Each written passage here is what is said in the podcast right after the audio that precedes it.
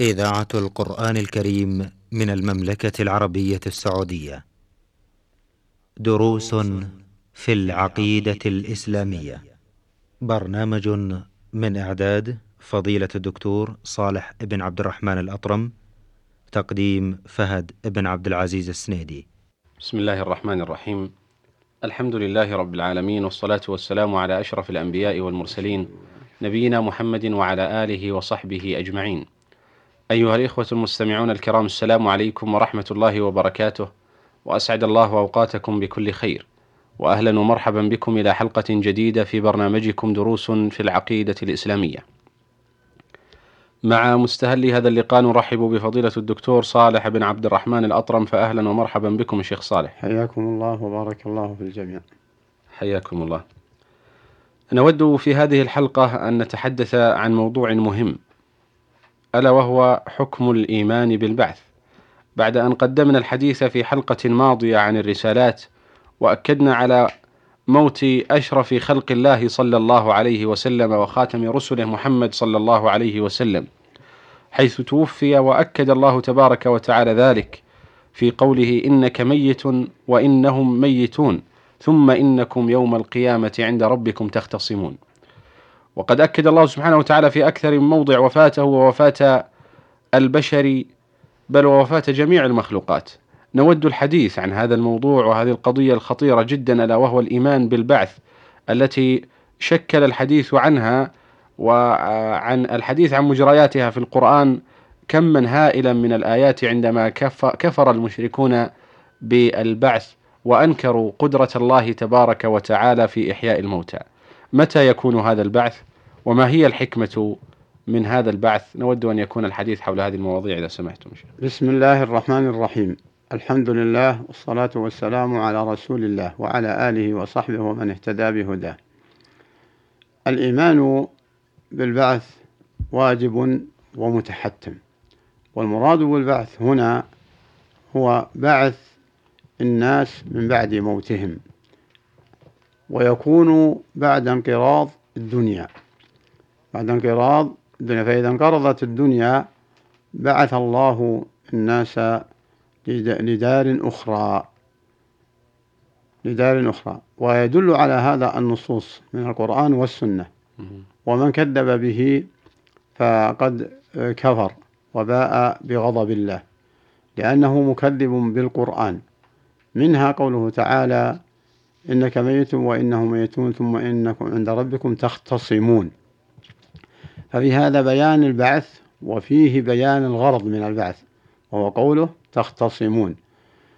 و ومن هنا يجب اعتقاد أن الناس إذا ماتوا أنهم سيبعثون بدليل قوله تعالى منها خلقناكم وفيها نعيدكم ومنها نخرجكم تارة أخرى. فهذه من كلام الله ومن كذب بكلام الله فقد آه، كفر. وهكذا قوله تعالى والله أنبتكم من الأرض نباتا ثم يعيدكم فيها ويخرجكم إخراجا. فدل هذا على على بعث الناس بعد انقراض الدنيا. والغرض من هذا البعث هو كما قال الله تعالى ولله ما في السماوات وما, وما في الأرض. ليجزي الذين أساءوا بما عملوا ويجزي الذين أحسنوا بالحسنى. وقوله تعالى ومن يعمل من الصالحات من ذكر أو أنثى وهو مؤمن فأولئك يدخلون الجنة يرزقون فيها بغير حساب. وجاء الوعيد الشديد على من كذب بعاقبة البعث. لأن عاقبته الحساب على ما عملوا في هذه الدنيا إن خيرا فخير وإن شرا فشر. فمن وجد خيرا فليحمد الله ومن وجد شرا فلا يلومن إلا نفسه. لماذا لا يلومن إلا نفسه؟ لأن الله سبحانه وتعالى أرسل الرسل مبشرين ومنذرين ومبلغين ومرغبين في الجنة ومحذرين من النار. فإذا من قصر باعه باعه عن المتابعة فتقصير جاء من جهته. فمن ومن أمن العقوبة ساء الأدب. من كذب بالبعث ساء الأدب. لأن وهذا لا يكون إلا من كفر بالله. الذين يقولون وما يهلكنا إلا الدهر. قالوا ما يهلك وما ما يهلك إن إلا حياتنا الدنيا وما يهلكنا إلا الدهر. فرد الله عليهم بقوله وما لهم بذلك من علم. إن يتبعون إلا الظن. وإن الظن لا يغني من الحق شيئا. وجاءت الآيات الكثيرة في القرآن وأحاديث السنة عن عن وجوب الإيمان بالبعث.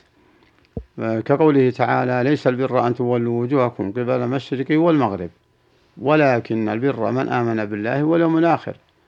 والمعنى اليوم الآخر هو يوم البعث. وقوله صلى الله عليه وسلم لما سئل عن الإيمان قال أن تؤمن بالله وملائكته وكتبه ورسله واليوم الآخر.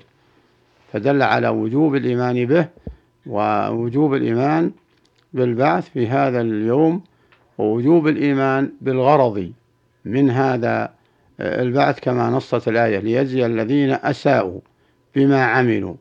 ويجزي الذين أحسنوا بالحسنى والذين أساءوا بما أساءوا العمل فإنهم هم الذين هم الذين فرطوا لأن الدعوة قد عمت في الدنيا دعوة الرسول عليه الصلاة والسلام وقد بشر جاء بالخير وبشر بحسن عاقبته وحذر وأنذر عن الشر وبين سوء عاقبته. فلا يكون لأحد هناك أي عذر. وجاء القرآن فمن يعمل مثقال ذرة خيرا يره ومن يعمل مثقال ذرة شرا يره. وهذا بلا شك يراد به يوم البعث. وجاءت النصوص في تكفي في في تأكيد هذا اليوم بالقسم من الله سبحانه وتعالى. كقوله تعالى زعم الذين كفروا أن لن يبعثوا قل بلى وربي لتبعثن. فهذا قسم من الله كما أقسم عليه في الآية الأخرى. وقال الذين كفروا لا تأتين الساعة. قل بلى وربي لتأتينكم عالم الغيب لا يعزب عنه مثقال ذرة في السماوات ولا في الأرض. وقوله تعالى في سورة يونس ويستنبئونك أحق هو قل إي وربي إنه لحق وما أنتم بمعجزين. فالقادر سبحانه وتعالى على الدار الأولى وعلى الخلق الأول هو قادر على الخلق الثاني ولا فإن الله لا يعجزه شيء فيجب الإيمان. وفائدة وجوب الإيمان بالبعث أو ثمرة ذلك حتى يحاسب العبد نفسه ما دام على قيد الحياة. ماذا يقدم لهذا اليوم؟ اليوم الأهوال يوم اليوم العظيم.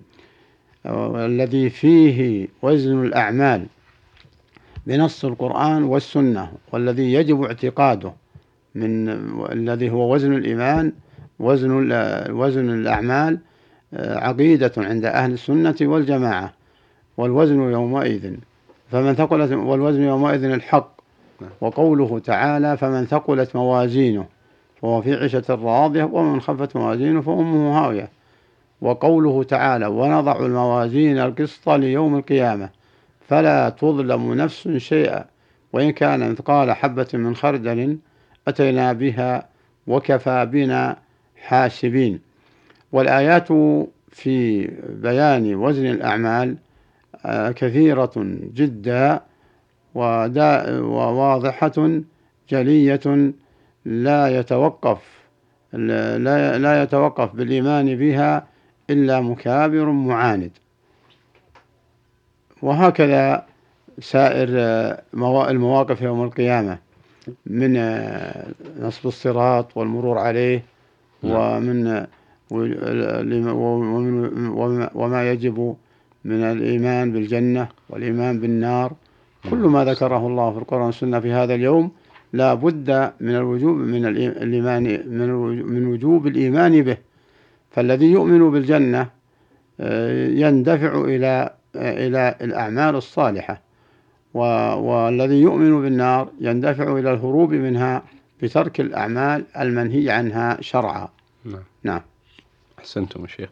أه، ألحظ الحقيقة في كثير من الآيات في القرآن الكريم عندما يتحدث الله تعالى عن أه، آيات البعث وعند تأكيد قضية البعث أنها غالبا ما تسبق إن لم أكن واهما أن أقول أنها دائما تسبق آيات البعث بتأكيد قدرة الله سبحانه وتعالى على إنبات الأرض الميتة في الغالب نعم. فكل آيات البعث يرد فيها التمثيل لقدرة الله سبحانه وتعالى في إنزال المطر من السماء ثم إحياء الأرض الميتة وبعد ذلك المقارنة بين قدرة الله تعالى في إحياء الأرض الميتة وأنه سبحانه وتعالى قادر على بعث هذه المخلوقات وقد خلقها سبحانه وتعالى أول مرة آه، بقدرته سبحانه وتعالى. هذا يدل عليها آيات كثيرة. نعم. لمن وفقه الله بالاستدلال بقدرته في هذه الدنيا على أنه قادر على أمور الآخرة. واضرب لهم مثل حياة الدنيا كما أنزلناه من السماء فاختلط به نبات الأرض فأصبح هشيما تدروه الرياح. وكان الله على كل شيء مقتدرا. فكل هذه النصوص تدل على قدرة الله سبحانه وتعالى وعظمته و و وسرع وسرعة التنفيذ سبحانه وتعالى حيث لا يعجزه شيء. ويضرب لهم الله سبحانه وتعالى بالأمثال المحسوسة من أجل إقامة الحجة عليهم. نعم, نعم. شكر الله لكم الشيخ إذا آه، أن من كذب بالبعث فقد كفر بلا شك. نعم. كما ذكرتم. بناء على النصوص التي سبق وسقناها. نعم. نسأل الله تعالى يوفقنا وإياكم لكل خير وأن يرزقنا وإياكم الوفاة على دينه وأن يجعل خير أعمالنا خواتمها وخير أيامنا أواخرها إنه سبحانه وتعالى جواد كريم. أيها المستمعون الكرام في الختام تقبلوا تحية زميلي أحمد الغامدي من الهندسة الإذاعية. حتى نلقاكم في حلقات قادمة بإذن الله. نستودعكم الله. والسلام عليكم ورحمة الله وبركاته. دروس في العقيدة الإسلامية. برنامج من إعداد فضيلة الدكتور صالح بن عبد الرحمن الأطرم تقديم فهد بن عبد العزيز السنيدي.